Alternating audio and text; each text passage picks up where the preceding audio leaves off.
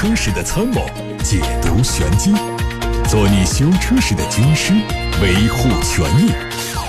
做你开车时的朋友，分享乐趣。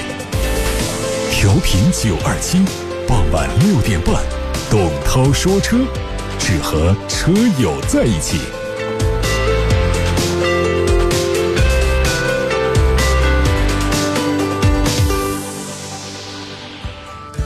各位正在收听的是董涛说车。今天应该说是年前的最后一班岗，对于董涛来说，所以我们会在明年的大年初七再次相会。先看新闻，最近奔驰正式发布了新款 V 级家族的官方图片，它是奔驰 V 级的中期改款，同样分别是有普通版和 AMG Line 版两种外观风格，可以开启顶棚的。Mark Polo 版也是一同推出。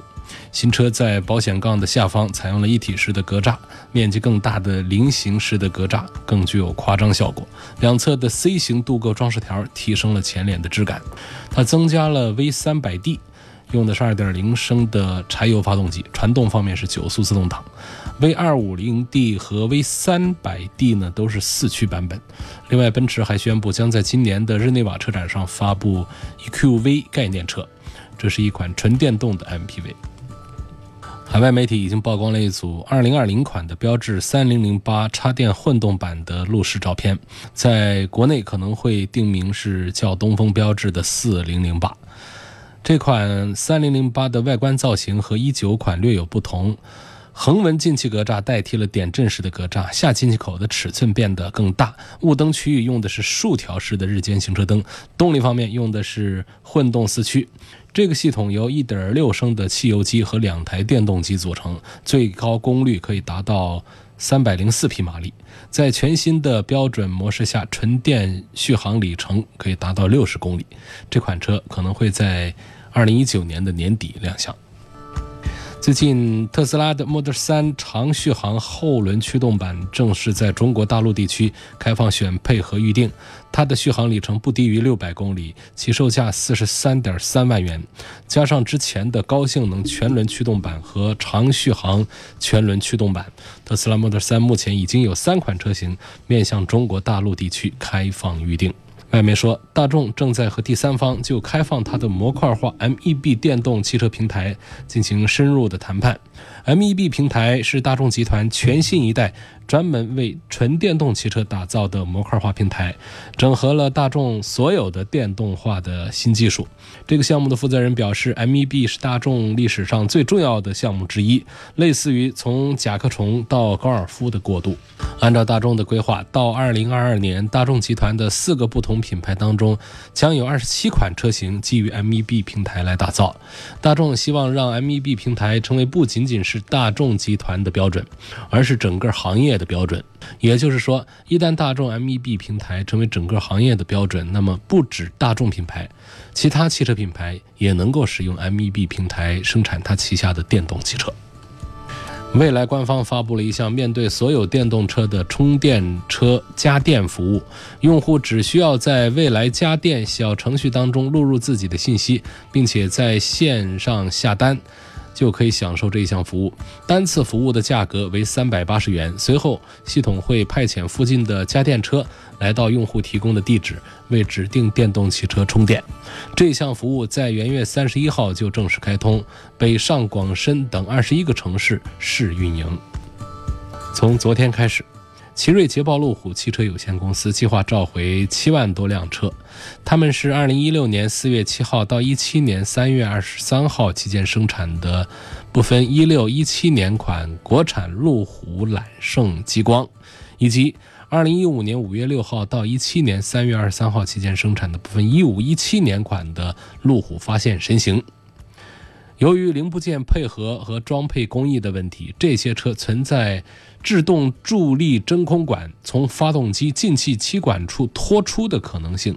极端情况下，当车辆进入低速行驶状态时或停车之后，发动机可能熄火或者无法启动，存在安全隐患。奇瑞捷豹路虎会为这些车增加耐热性的扎带，并且为部分车辆更换真空管的接头卡环。此外，奇瑞捷豹路虎汽车有限公司和捷豹路虎中国投资有限公司决定从今天开始召回总共七万多辆新车，包括2015年7月16号到16年12月3号生产的国产路虎发现神行，13年8月29号到15年6月11号生产的1415年款的进口捷豹 XF，14 年9月17号。到一五年六月三十号生产的一五年款的进口发现神行，总共七万四千四百五十四辆。这些进口捷豹 XF 前排乘客的正面安全气囊，进口和国产路虎发现神行的正面安全气囊都装配了高田公司生产的不带干燥剂的硝酸铵气体发生器，存在安全隐患。他们将免费更换问题安全气囊的模块。好，现在来回答大家的问题，来自于八六八六六六六六热线电话的留言板，说我听说沃尔沃 S 六零和沃尔沃 V 六零将要国产，网上说国产的配件比进口的要差一些，请问是这样的吗？嗯，现在都讲全球采购，那么在海外工厂生产的汽车的话呢，其实它也有零部件从中国采购，当然。那么，中国的供应商向海外的一些要求比较严格的国家供应部件的话呢，会对这个部件的质量，呃，这个提出更高的要求，否则就不必。那还有一些比较落后的国家呢，呃，他们的零部件的这个需求标准可能比中国的还低一些，所以并不是说一定海外进口车就比中国车质量好的。那有一些。嗯，经济不发达，这个劳力很便宜的，地很便宜的，呃，这个税费很低的一些国家，其实他们的法规各方面还没有中国那么的健全，那在质量管控方面可能还没有中国的法律那么的严肃，所以这些国家建的工厂生产的，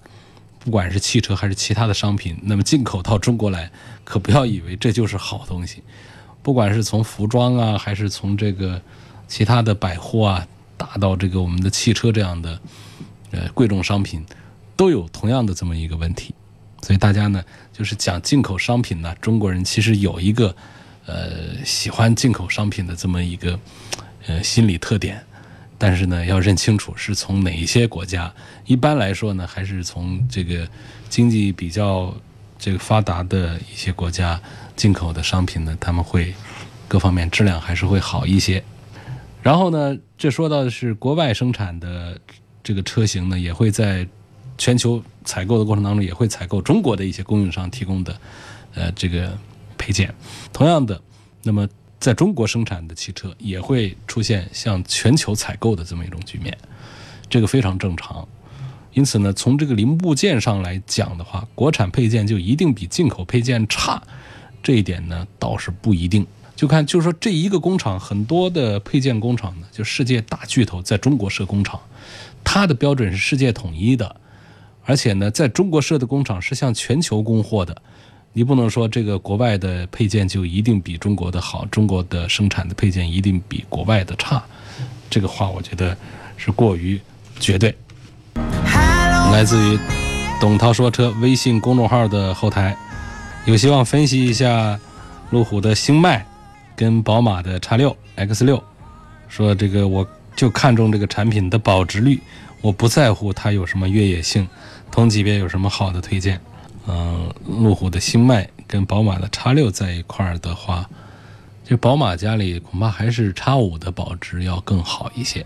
，，x 六的保值不如宝马。那么在路虎家里呢，还是揽胜的保值要好一些，星脉的保值呢不如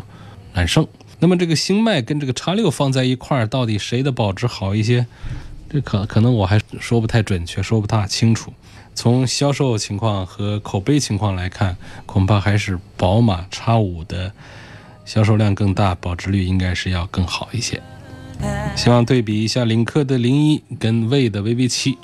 这倒是一对好对手，因为确实是国内的做的最好的自主品牌的两款。这个自主品牌的高端 SUV，嗯，我对这两产品的这个呃了解呢，感觉魏和领克当中，我认为魏还是要做的更优秀一些。呃，它的这个第一呢，从国际化的团队上讲，吉利的国际化团队也非常强大，但是呢，好像长城的更舍得一些，挖来的一些国际化团队更加的豪华，啊，不管是这个形状，就是外形设计这方面的，还是这工程这方面的，还是一些核心技术方面的，呃，讲咖的话，咖位要整体水平啊，这个位的要高一些，所以这个长城的。呃，魏建军呢，确实是很舍得在全球大车企里面挖人，啊，这个是很舍得的。我们目前的这个中国的自主品牌们，纷纷的在世界各地挖人，也就是说，呃，世界各地的大的车企的很多的直接是声名显赫的高管，直接来到一个并不起眼的一个中国的一个品牌来担任设计总监呐，呃，质量。这个副总裁呀，等等这样的非常多见的啊，目前确实是一个人才向中国市场、向中国汽车产业集中的这么一个漏斗的一个状态。因为中国的汽车市场实在是太大了，发展太快了。尽管一八年出现了负增长，但它仍然是全球啊这个空间最好的、空间最大的一个市场。唐的 DM 怎么样？插电混动七座 SUV 推荐一下。昨天我已经说过了这个车了，呃，可以通过董涛说车的微信公众号重听一下昨天节目的音频，提到了唐的混动版。我对它的驾驶感受，包括这个混动方面，我都是很满意啊。它的这个人机互动的这个智能化程度也非常好，但是它的这个二十几万的车的内饰的感觉、档次感。相对于我们那些合资产品来说，还是要弱一点。十八万左右，传祺的 GS 八、哈弗 H 七或者 H 八，长安的 CS 九五，谁的综合质量、三大件的设计的合理性好一些？这当中恐怕还是得传奇了。呃，传奇的比这个长安的 CS 九五还是一贯来说，这个各方面都是要更加优秀一些的。那么哈弗家里的话呢？也主要还是推荐他们家的 H 六，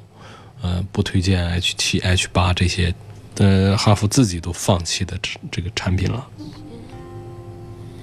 有位朋友说，我每天下午都在听节目，以前别人也在节目当中反映过的，说这个担保公司不退押金，不知道最后是怎么解决的。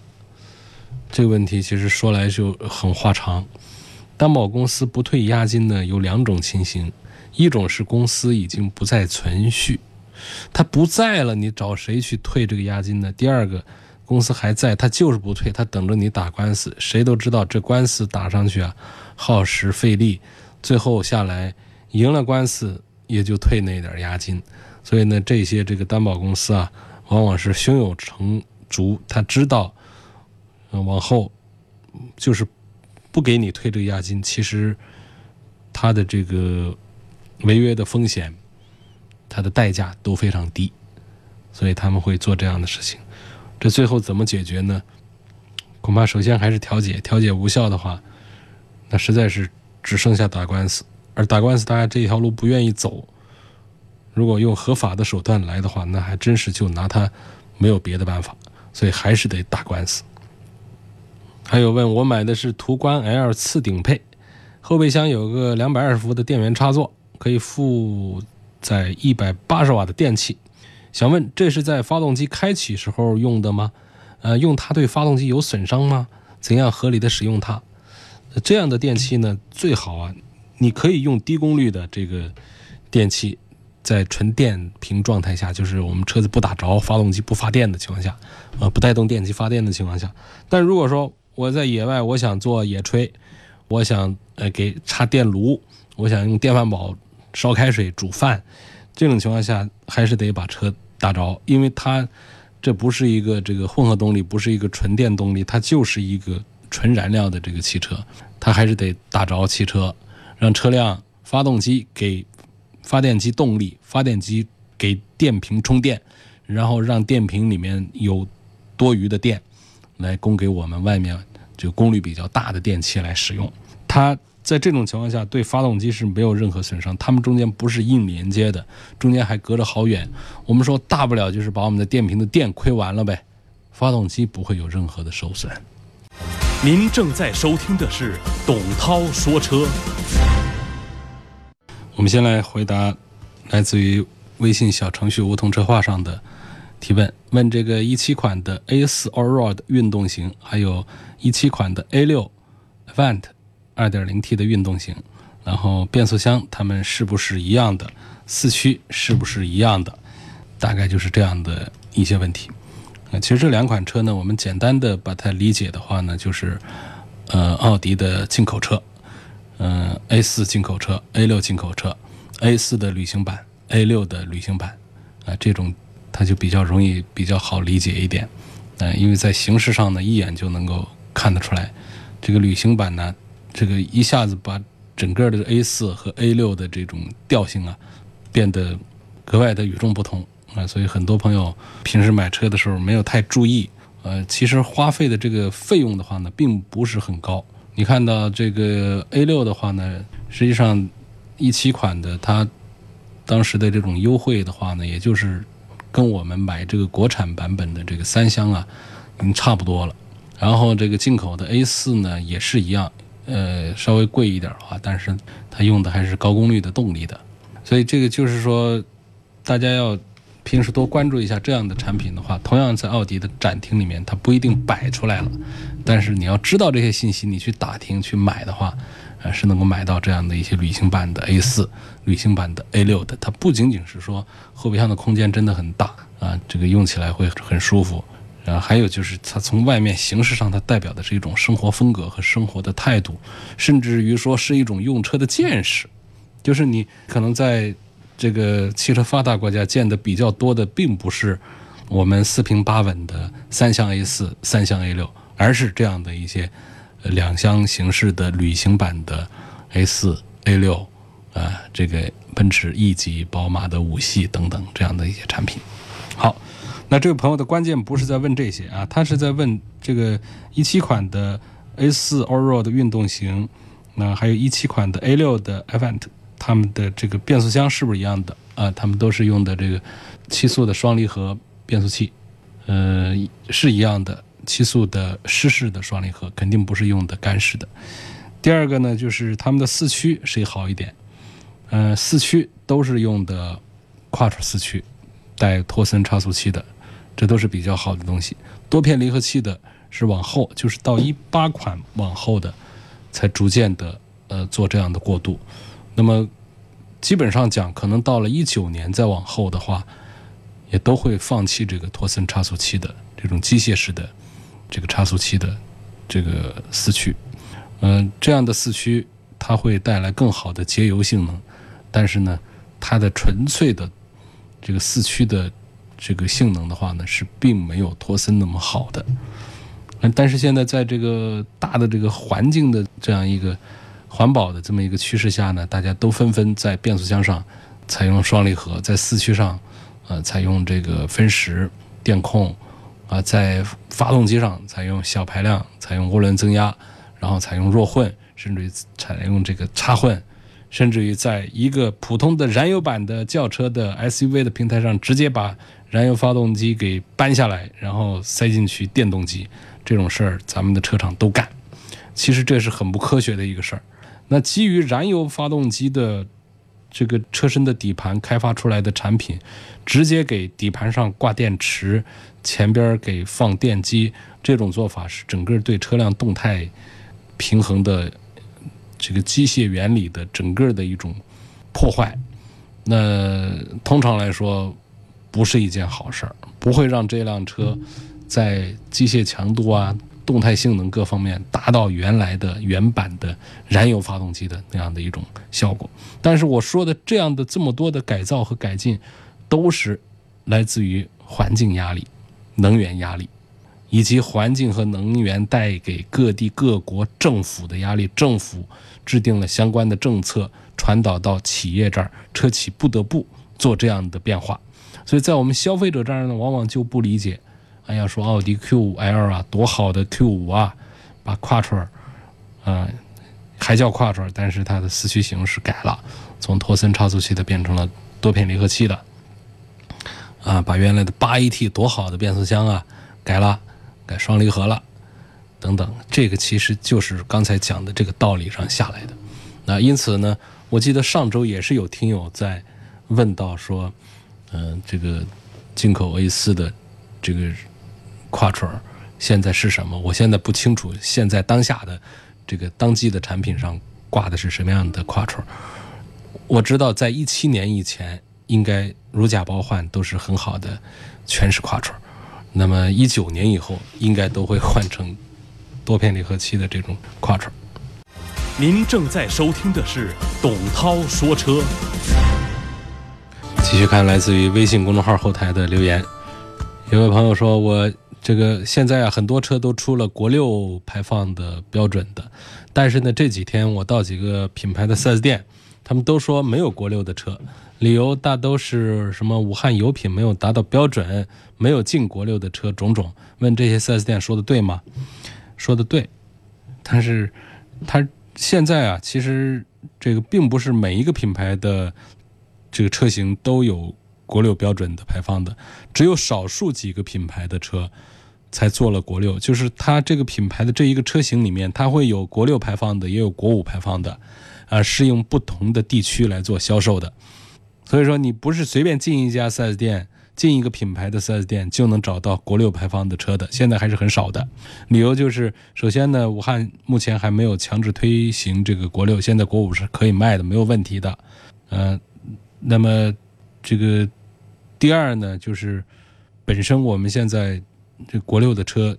它满足的还是厂家生产，还是满足了我们有一些已经像深圳这些地方已经推广了这个国六强制标准的这个地区的销售的。所以武汉的油品没有达到标准的这个问题，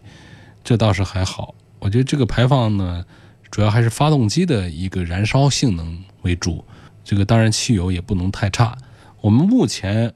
这个武汉的汽油呢，其实油品质量已经在一八年年初做过了一次升级，这个级别已经比较高了。所以这些 4S 店说的油品呢，只是其中的一个方面，但是不是主要的。主要方面就还是市面上这种国六排放标准的车还是比较少。凯迪拉克的 ST4 哪一个配置买比较划算？我觉得肯定是买它的最低配。最低配跟它的这个次低配之间隔两万块钱，再往上又是一直往上，呃一万两万的加起来。但是我觉得上面真没有什么吸引人的配置，然后到了高配的时候才会有这个四驱。那凯迪拉克的四驱，我们觉得也没有必要一定呃要追求。在城市里面用车呢，凯迪拉克的两驱其实已经够用了，不会出现问题。而且它本身是个前驱，在湿滑的时候呢。这个前驱车其实这个控车的容易度啊还要高一些，更容易控制一些。那我们看一下他们的这个配置单上，我们现在常常讲，就是说目前再买一个二十多万的车，我们总得追求这么几个东西啊，一个就是这个 LED 灯啊，中控的液晶的一块屏啊，大的屏啊，然后很多人会在这个天窗或者真皮当中一定得追求一样吧。其实我是推荐真皮多一点，那么就是皮和布艺混搭的这种，我觉得也挺好的。往往很多的这个皮和那个混搭的作为它的基础配置。天窗是一个在董涛嘴里常常说出来说这个天窗是纯装饰，没多大用，还会带来一些故障隐患。呃，所以建议大家不用追求天窗。所以我们说，呃，这个当下买车的这个追求的三个配置，可以讲就是除安全之外的，除安全配置之外，就是 LED 灯。呃，就是这个真皮，然后就是中控的一块大的液晶屏，能够跟手机互动啊，等等的，这确实是在当下很重要。你说我们现在再买个车，中间还是小小的一块屏，一块单色屏，那怎么受得了？我们现在都已经离不开手机了，开车的时候，我们总需要眼前有更多的信息出现，不管是娱乐的、通讯的，还是车辆状态的。还是路上情况的导航的，我们都需要一块大屏，所以这几样是我推荐大家重点关注的。那么在这凯迪拉克的 ST4 上呢，它就这几样东西最低配的也都有，有 LED 灯，最低配的有，有支持 CarPlay、CarLife 的这个八英寸的这个触控液晶屏都有啊，然后这个这个混搭座椅，嗯，也都有。这个可以开启的天窗，这都有。那这我们还有必要要这个高配的？还有一些什么东西高配的能够吸引我们呢？因此最低配的。期待来年做一期、两期关于摩托车的节目。摩托车现在也是越做越好了。你当我不想，我也想做一期、两期，甚至开个专栏做摩托车节目。可那不是过干瘾吗？又不让三环以内开，那做给我们三环以外的，呃，没有禁摩的各城市的听友听，那也可以。我是很喜欢摩托车的。我早年刚参加工作，我当记者，我就骑摩托车，骑个幸福幺二五，红色的。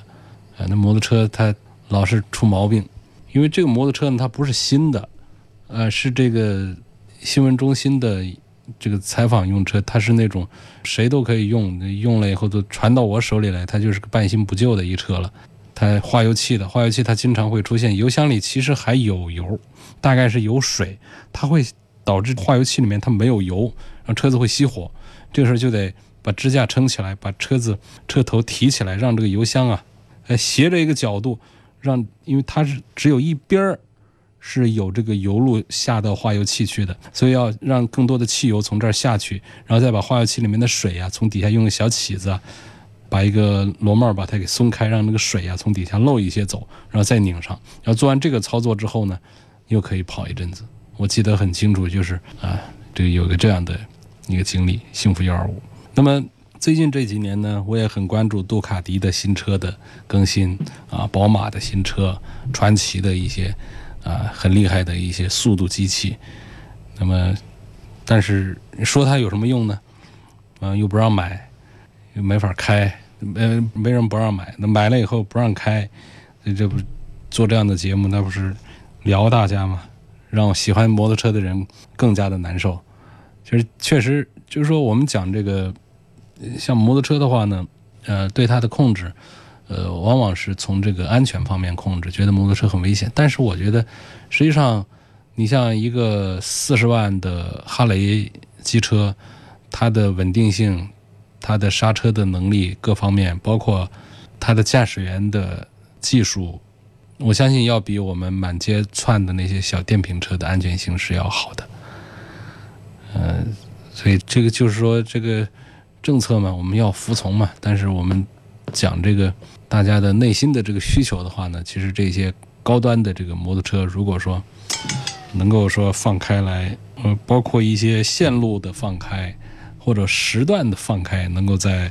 这个主城区行驶的话，那将是一件非常美好的事情。